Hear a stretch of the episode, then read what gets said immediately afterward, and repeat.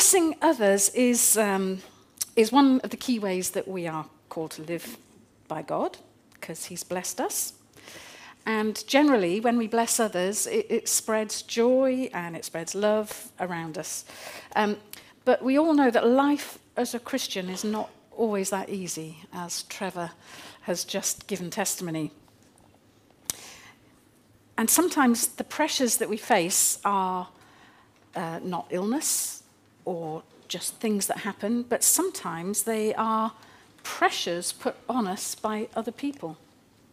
It's not always easy to live as a Christian in a country, in a society where people believe things differently to you, uh, where people live their lives differently to you. And that can be on, a, on the level of relating to just the world of authority. It could be in our workplace. It could even be in our families. We met some people here I know are practically the only Christian in their family, and it's not always easy.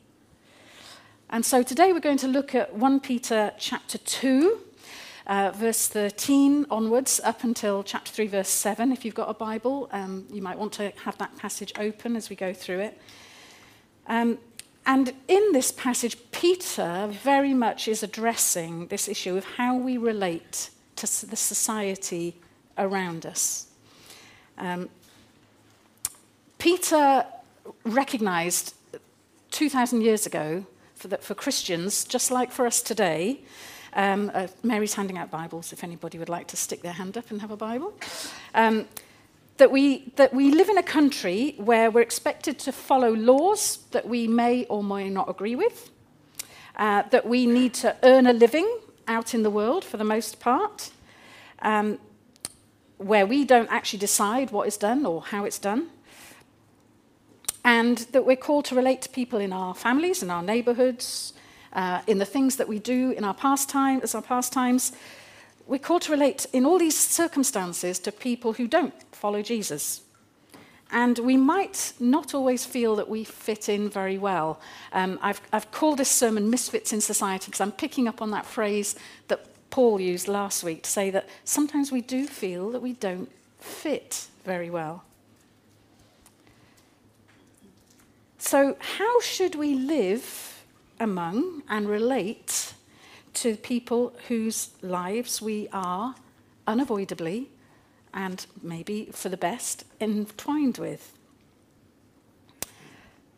So the difficulty with this particular passage, I think, is that the context of the Christians Peter lived in, uh, uh and uh, Peter lived among or was writing to, was so very different to our own that we do need to think extremely carefully about how we apply this passage. Um, but it's nevertheless very helpful, very relevant, very authoritative um, but it does need some care. So this morning, what I'm planning to do is to look in some detail at Peter's message and its context before then suggesting some ways in which we apply it. Um, and we're going to have three sets of three. Uh, three concerns that Peter had in mind for Christians to, to always have in their mind. Uh, three areas of society in which we are called to relate and operate. And three principles that we can apply. So before we read the first part of this section of Scripture, um, let's just have in mind the three major concerns that Peter had as he was writing to Christians. Firstly, his first concern was for them, for his Christian brothers and sisters. They were in a hostile situation. Um, he was writing to Christians in the northwest quadrant of Asia Minor, the bit that almost abuts onto Greece, um, going onto the Black Sea. And Christians in these churches were generally not wealthy, they weren't necessarily even Roman citizens with the protections that gave them. Most of them were poor Gentiles. They didn't have power and they didn't have privilege. So they were quite vulnerable in lots of ways. They weren't yet being officially persecuted from the top by the emperor, as it were. The order hadn't gone out to persecute Christians. But their faith often made them disliked discriminated against, and abused in their local community. And Peter wanted to encourage them to keep going in the midst of their suffering, and also to tell them how to live like Christ under pressure. So that was his first concern for his brothers and sisters. His second concern is for the gospel and for God's glory. He wants Christians to live in this difficult situation as God wants them to live. And he wants them to display God's character amongst non believers. He wants the goodness of their lives to bear witness to the power of Christ to change us. And he, he wanted them to live a godly life, um, a life that might win people over to the gospel, even though the message of the gospel was, might be hard for them to accept. The very goodness of the believers' lives might do that. And he wanted believers to recognize that every action that we carry out, every word that we say in public, has an impact on other people's perception of God. So his second concern was for the gospel and God's glory. And his third perception, uh, his third concern, sorry, was the good of society itself. Uh, Peter believed that God wants to see peace, stability, order, and morality in society. And so, therefore, Christians should be involved and they should commit to promoting those things. Not at the expense of doing right and what God wants, but in a, in a way of submitting to the way of things around them. Now, this word submit is going to come up over and over again in our passage.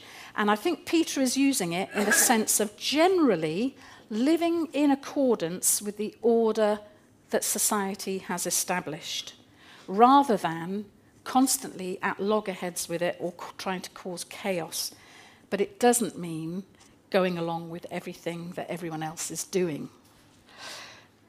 So these three concerns, um, they run through the whole of the passage we're looking at today. They actually run through the whole of the book. Um, so let's keep those in mind as we move on to the three areas of life that Peter talks about here, about where we need to relate to people. So the first verses um, are to do with a Christian's relationship to the state.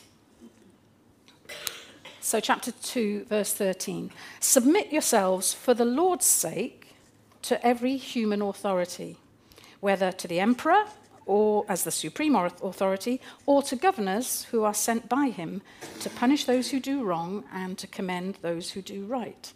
For it is God's will that by doing good you should silence the ignorant talk of foolish people. Foolish meaning those who are estranged from God in a biblical sense. Live as free people, but do not use your freedom as a cover up for evil. Live as God's slaves. Show proper respect to everyone. Love the family of believers. Fear God and honor the emperor. So, what Peter is saying here is that Christians generally should accept the rule of the highest and the lower authorities in society because they uphold morality. They establish a framework which seeks to punish wrong and reward good. Even if we don't agree with every decision that is made, that is the role of authority. it's hard to imagine a Christian rejecting authority to the state to the extent that they might justify anarchy, for example, when the strong would just trample the weak. But Peter also says that those who hate Christianity and they think, even if they think it's a force for evil, we know there are some militant atheists like Richard Dawkins who actually think the religion in general, including Christianity, is a force of, for evil in the world. But what he says that even those who hate Christianity in itself, they won't at least be able to criticize our behavior if we're obviously bringing about good in the world. Um, I think I've mentioned before um, that my cousin in Egypt was involved with a Christian center in Alexandria, which the authorities, the Muslim authorities, wanted to knock down a few years ago. And the people who saved that centre, it wasn't the Christians doing petitions or protesting, it was their Muslim neighbours who said, These Christians are the ones who give us food and medicine when we need it. We want them to stay here. And that's an evidence of it, isn't it? Of people who might not agree with Christians' beliefs, but actually see their good works in action. But Peter says one other slightly radical thing when you actually think about it in verse 16 here, which is that Christians are to live as free people, but not using their freedom as a cover up for evil. Now, he may mean here what Paul means elsewhere when he talks about being free. In other words, um, that we've been set free from the power of sin in our lives and we have to live as God wants, not just as we want. But I think it also recognizes another truth that the New Testament talks about, which is that our ultimate authority is not human beings or the law. Our ultimate authority is God. As Christians, we are under His jurisdiction. And I would go so far as to say that we are not bound by human government. But Peter says we are to choose to voluntarily submit to, to them for the Lord's sake. He wants us to be part of a cohesive and orderly society, not get a reputation for troublemaking. Jesus himself, if you look at uh, Matthew 17, verses 24 to 27, it's very interesting. Um, he, he's talking to his disciples about the temple tax, which was being asked of them to pay. And he says, actually, you don't need to pay this tax, but we will do it just so that we don't cause offense. Martin Luther said it like this A Christian is a perfectly free Lord of all, subject to none a Christian is a perfectly dutiful servant, subject to all. Now, that could be quite threatening. In fact, it was threatening for the Christians and in the Roman Empire because they didn't accept that they had to worship the emperor. Uh, they said, We worship God and we will not worship the emperor. That was very threatening. But that was what God was saying to them is that you are not bound by these authorities, but as good citizens in this context, you are to voluntarily go as far as you can in living within the society that you are in a peaceful way. So Peter sums up what he's saying in verse 17 by making some really important distinctions, and he actually sets a hierarchy of what we owe to whom. He says, first of all, we're to honor all people because they're made in the image of God, and that includes non Christian people in government who bring order to society. They're generally trying to do a good thing. But he says there's a special love which is due to our church family, which goes beyond just respect. And then he says that our ultimate obedience and respect and respect are given to God, and his will comes first. So if the state tells us to go against God's will, we have to refuse. The early Christians did their best to keep that balance of respecting the authorities but putting God first.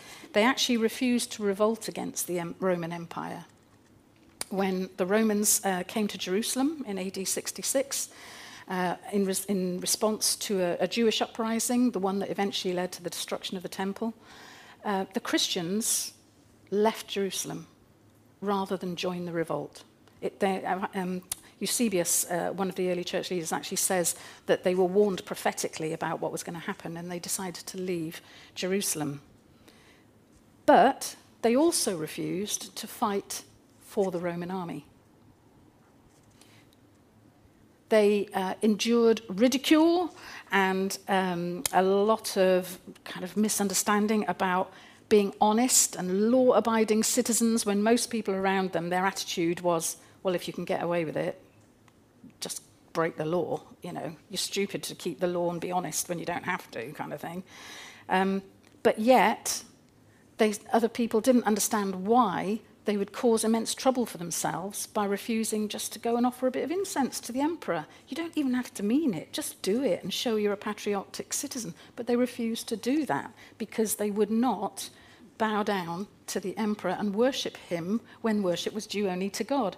So there was this difficult tension, and it's a tension we have to grapple with in situations ourselves, I think, of respecting the authorities, voluntarily submitting where we can, but drawing the line at doing things that God says we're not to do. And each of us has to work that through for ourselves. Look at, I don't know, the Just Stop Oil protests in the last few weeks. You know, there are Christians who believe really passionately that God is telling us to steward the world better and that we need to call governments to account. I'm not sure whether a Christian would so go, go so far as to attach themselves to a gantry over the M25 in order to do that, that's a difficult decision to make, isn't it? But we all have to ask these questions. If we're in society, if we're submitting to authorities, we want the authorities to build a good society, how are we going to get involved and how are we going to honour God in it?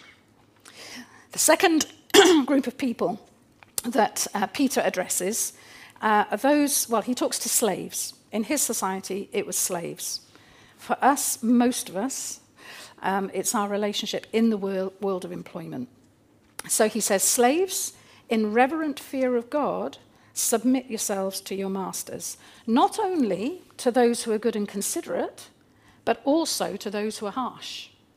For it is commendable if someone bears up under the pain of unjust suffering because they are conscious of God. How is it to your credit if you receive a beating for doing wrong and endure it? But if you suffer for doing good and you endure it, this is commendable before God. To this you were called, because Christ suffered for you, leaving you an example that you should follow in his steps. And then he does some he, he talks a little more about the suffering that Jesus went through. Now, being a slave in the Roman Empire wasn't, it wasn't always awful. Um, up to a third of, of the urban population in some areas were slaves. It was the backbone of the economy. Um, some were only slaves for a portion of their life before they got freed. Some of them were actually quite well educated. They were given interesting, quite important roles in society. But ultimately, their value was in their usefulness. Um, Aristotle, the great philosopher, he even taught that there was no such thing as being unjust to a slave uh, because slaves were merely property. And so pro- owners were entitled to treat them as they pleased.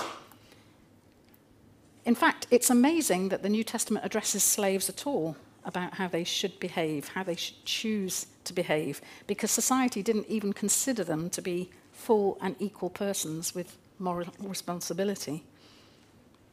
Peter knew that slaves who had come to Christ had found a new freedom within the church. They had equal status with any other person in Christ. That was incredible. But then they had to go back to their normal lives, and he wanted them to know how to relate to those who might treat them badly and, and when they had no chance of escaping that. So, what does he tell them? He tells them to do good and to fulfill their obligations uh, because they're not ultimately doing it for their human master, remember? They're doing it for God. God's their authority and he's their judge. It's his approval who they're seeking by doing a good job for their master. He receives their service as if it is done to him and for him, as it says elsewhere in the Bible. And it says that God will give them extra grace. The words for commendation and credit here, as they've been translated, are the words charis, grace, blessing. God will bless them. He'll give them what they need to endure, but He will bless them for doing it as well. He also wants them to recognize that, like Jesus, they can't receive a crown of glory without receiving first a crown of thorns. And this is a hard one for us, I think. Suffering is part of the pattern of life to which Jesus has called us. And it's not something we particularly want, to embrace, is it? But in verse 21, where he talks about Jesus setting as an example, um, the word used is for the, the pattern letters that a child traces over when they're learning to write.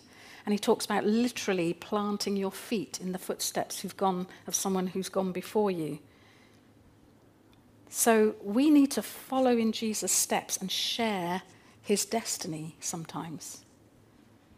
Sometimes living as God wants us to means an unavoidable collision with people who are opposed to God. Our persecuted brothers and sisters around the world know that full well, don't they? But Jesus has walked this way before us. He's shown us that when it happens, the way we are to respond is with unshakable trust and obedience, a refusal to return threats or insults, and to rely on God to defend us. Now, that's not easy for us, is it? We want to speak up. We want to say it's not fair. But for Christian slaves at the mercy of their harsh masters, it must have meant a great deal to know that their Saviour also suffered greatly without having done anything wrong. And that through it all, as he says later in those verses, they were still under the care of their shepherd, the overseer of their souls. And the third group of people that Peter talks to is women who, who were married but had converted to Christianity while they were already married, and so they were married to somebody who wasn't a believer. He says, Wives, in the same way, submit yourselves to your own husbands, so that if any of them do not believe the word, they be, may be won over without words by the behavior of their wives, when they see the purity and reverence of your lives. Your beauty should not come from outward adornment, such as elaborate hairstyles and the wearing of gold jewelry or fine clothes. Rather, it should be that of your inner self, the unfading beauty of a gentle and quiet spirit, which is of great worth in God's sight. For this is the way the holy women of the past, who put their hope in God, used to adorn themselves. They submitted themselves to their own husbands, like Sarah, who obeyed Abraham and called him her Lord. Mm. You are her daughters if you do what is right and do not give way to fear. Now, women in this part of the Roman Empire at this time were also, like slaves and non Roman citizens, in a very disadvantaged position. Um, they might sometimes be allowed to own property or to be involved in things outside the home, but generally they couldn't vote and they couldn't get more than a very basic education. Most of them were not even taught to write. Their husband had full authority in the home, um, even down to when a baby was born to the wife, she would have to lay it on the floor, and it was only if her husband picked it up that they would keep that baby. If he didn't, that baby would get exposed, and which meant being either being left to die or see if somebody else would pick it up and take it. And a lot of Christians did that. a lot of Christians went and adopted the exposed babies who'd been abandoned um, by Roman families. But the woman had no choice in that. And if they got divorced, the father would always keep the children and all the money, apart from whatever dowry she came into the marriage with, if she came from a family with a bit of money. And that kept a lot of wives in unhappy, abusive marriages. It was a lot of power held over them. So Christian women who were married to pagan husbands had discovered, like slaves, a new freedom and a new status in the church. Before in Christ, they were equal with anybody else.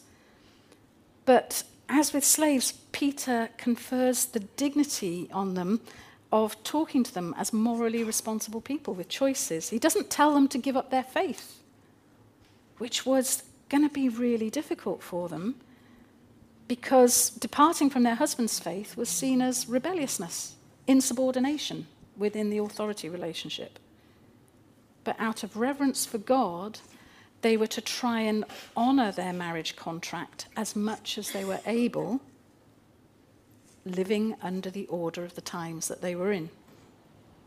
It wasn't fear of the consequences from their husband, which would make them behave as a good wife was expected to do, but the character of the Holy Spirit being developed in them.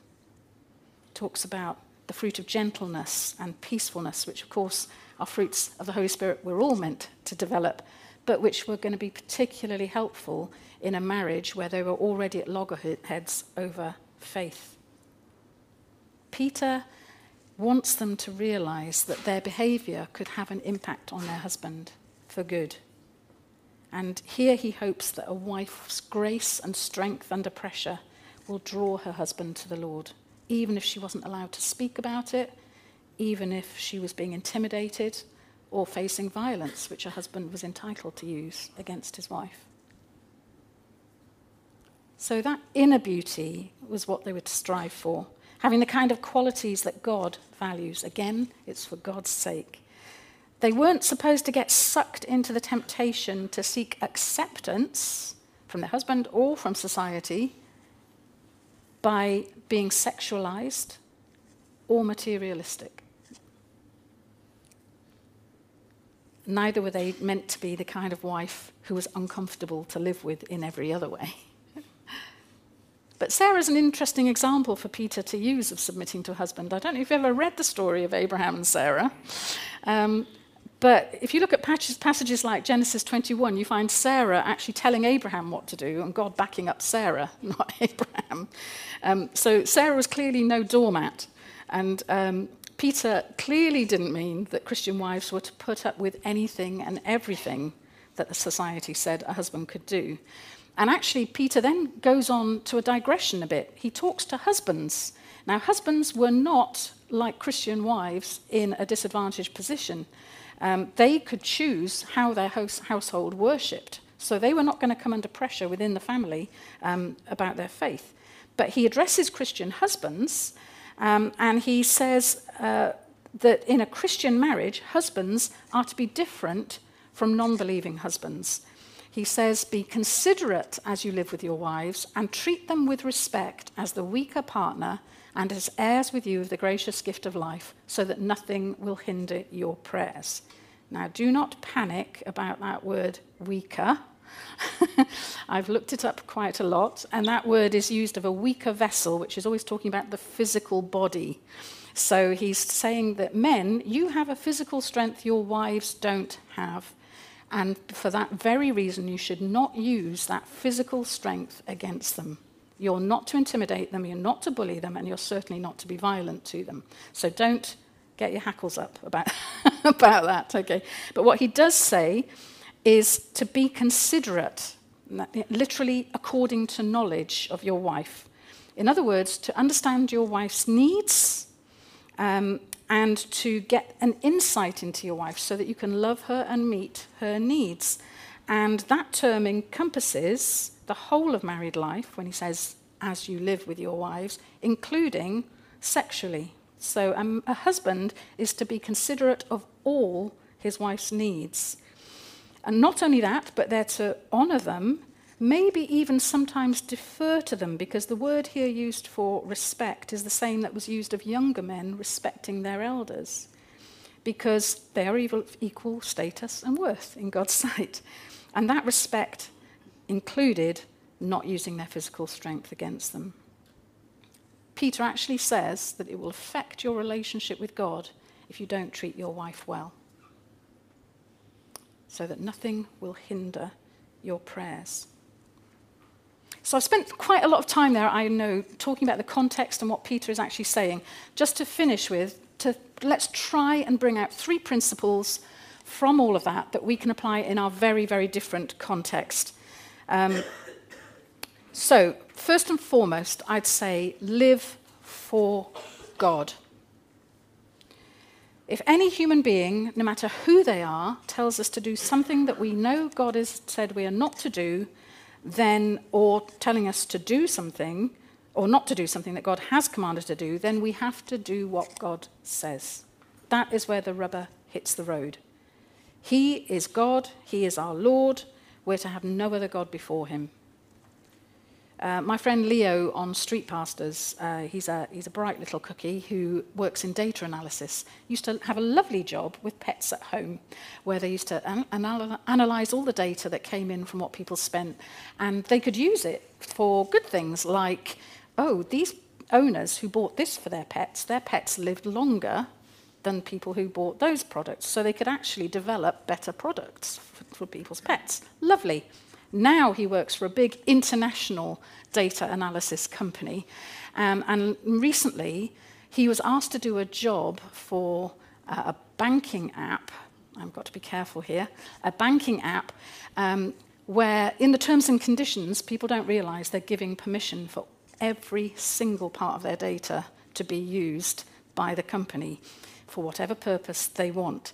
So this company wanted Leo to analyze every single little bit of the online banking data, including even the reference that you put when you're making a payment, to analyze people's lives and find out as much as possible about them in order to sell it on to other companies. Leo was not happy with this. He felt it was wrong. And he actually said to his boss, I'm not doing that job. And I don't want this company to take that job. He could have got into quite a lot of trouble for that. Um, but what he did also say was, I'll find us another job, which is a bit more in keeping with uh, morality and which will also make us some money. And they let him do it. But that was a case of him drawing a line because he felt he was being asked to do something that God would not want him to do. So a lot of respect to Leo. but we shouldn't, be need, we shouldn't need to be told to behave well or to do good by the law or by our bosses. Because we need to live according to God's word and to what the Holy Spirit is telling us to every day. Our actions are a witness to unbelievers and they bring glory to God. And sometimes they may even silence those people who would say false things about us. Not always. But we're to live for God's approval even above the opinion of the people we might love most in the world. And that is sometimes very hard. Secondly, let's live in accordance generally with the contracts that we are part of, whether that's our contract as a citizen or as an employee or as a husband or wife or child or parent or friend. Submitting to the authorities now is not the same as in ancient Rome we have a different ordering of society. There, you did what you were told from above. Now, we do live in a democracy, and that tries to protect individuals in the workplace and the home. We all participate in that democracy. We hold our representatives to account for working for the common good. That is the order of our society. So we are to obey the law, I believe, um, that's what submission means in today's society. But being a good citizen now, I think, also means questioning, debating, or even protesting if we think the law is unjust or immoral. I think we may even be called, and this is my opinion, to participate sometimes even in civil disobedience and suffer the consequences if we think it is important enough. Um, I'm thinking about Martin Luther King in the, in the USA, where his movement protested um, against the racist legacy of slavery in the United States. And they did things they weren't allowed to do peacefully, but they went to places they weren't allowed to go, and they did things they weren't allowed to do in order to fight against what was wrong. I think that might sometimes be all right. Um, we might be called to stand up for what is right in the workplace or in a family situation. But I think that to fully honor God, as in what he tells us here in 1 Peter, um, we need to also honor our obligations and seek peace wherever we can as well. A wonderful Christian woman that we knew in our church in Hatfield many years ago, she spent 25 years trying to honor her husband who forbade her to go to church or to practice her faith in front of him. 25 years she tried to honor her husband in that. And then one day, God spoke to him in an audible voice and brought him to his knees in repentance. I'm sure that her witness and her faithfulness to God in trying to honor her husband while still keeping her own faith was part of what brought him to God in the end. Our family, our colleagues, our neighbors, they are watching us to see if our life matches up with our profession of faith. And we mustn't forget that. And finally, we need to follow in the way of Christ. If we are treated unfairly or harshly, fighting for our rights is not the only response that we should make. Uh, Ronald Sider once said that Christians shouldn't necessarily acquiesce to injustice, but, he said, it does mean that if they obey the biblical command to follow Christ's example, they will refuse to regard oppressors as enemies to be reviled and hated. Rather, precisely as they remember that Christ died for their sins while they were still enemies of God, they will imitate God's unfathomable love for enemies incarnated in his Son's cross.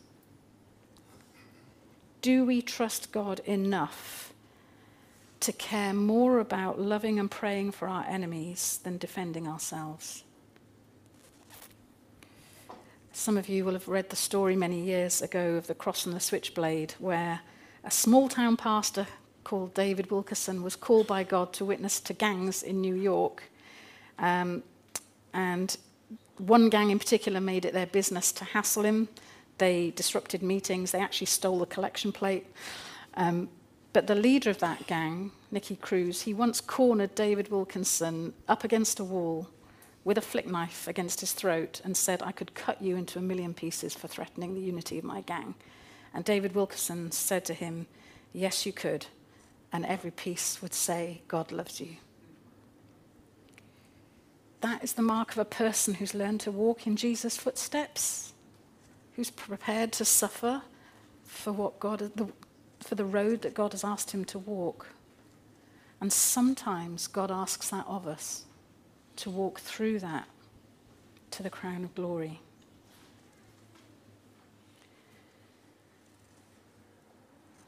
So, how is God asking us to respond for this? I want to pray for us all now that we take this on board. And I want to pray particularly for those who are under pressure at the moment. So, let's pray. I want to pray for you if you are in situations where there are people who have no sympathy whatsoever for your faith. Lord, I pray that those people will know your grace in their situation. I pray, Lord, that you will give them the courage to keep walking through that situation without responding in anger or bitterness without responding in like manner to threats or to insults. Pray, Lord, that you will help them to endure to the end and know that you are the judge whose opinion counts and that one day they will be justified.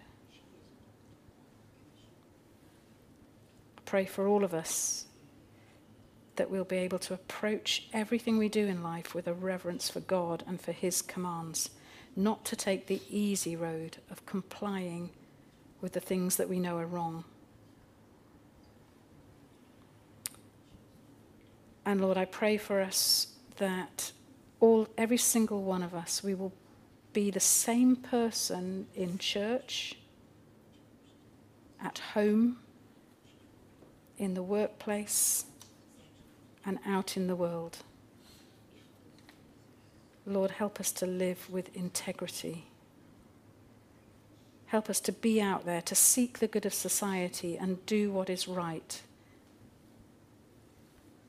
and to honour you in it.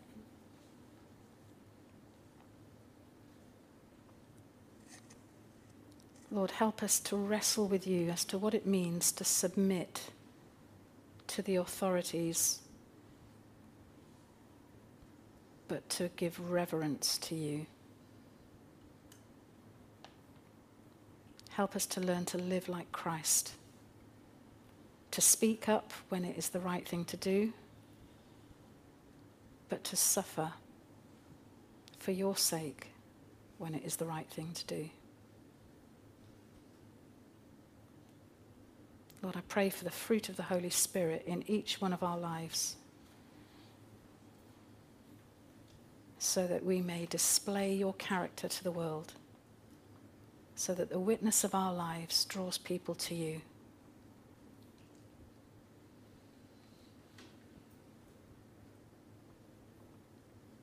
And Lord, we may be not of this world, but we're in it.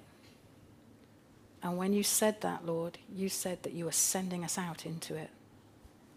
So, Lord, we pray that wherever we go, whatever we do, whatever we say, that we will be those who bring glory to your name at the last day. Amen.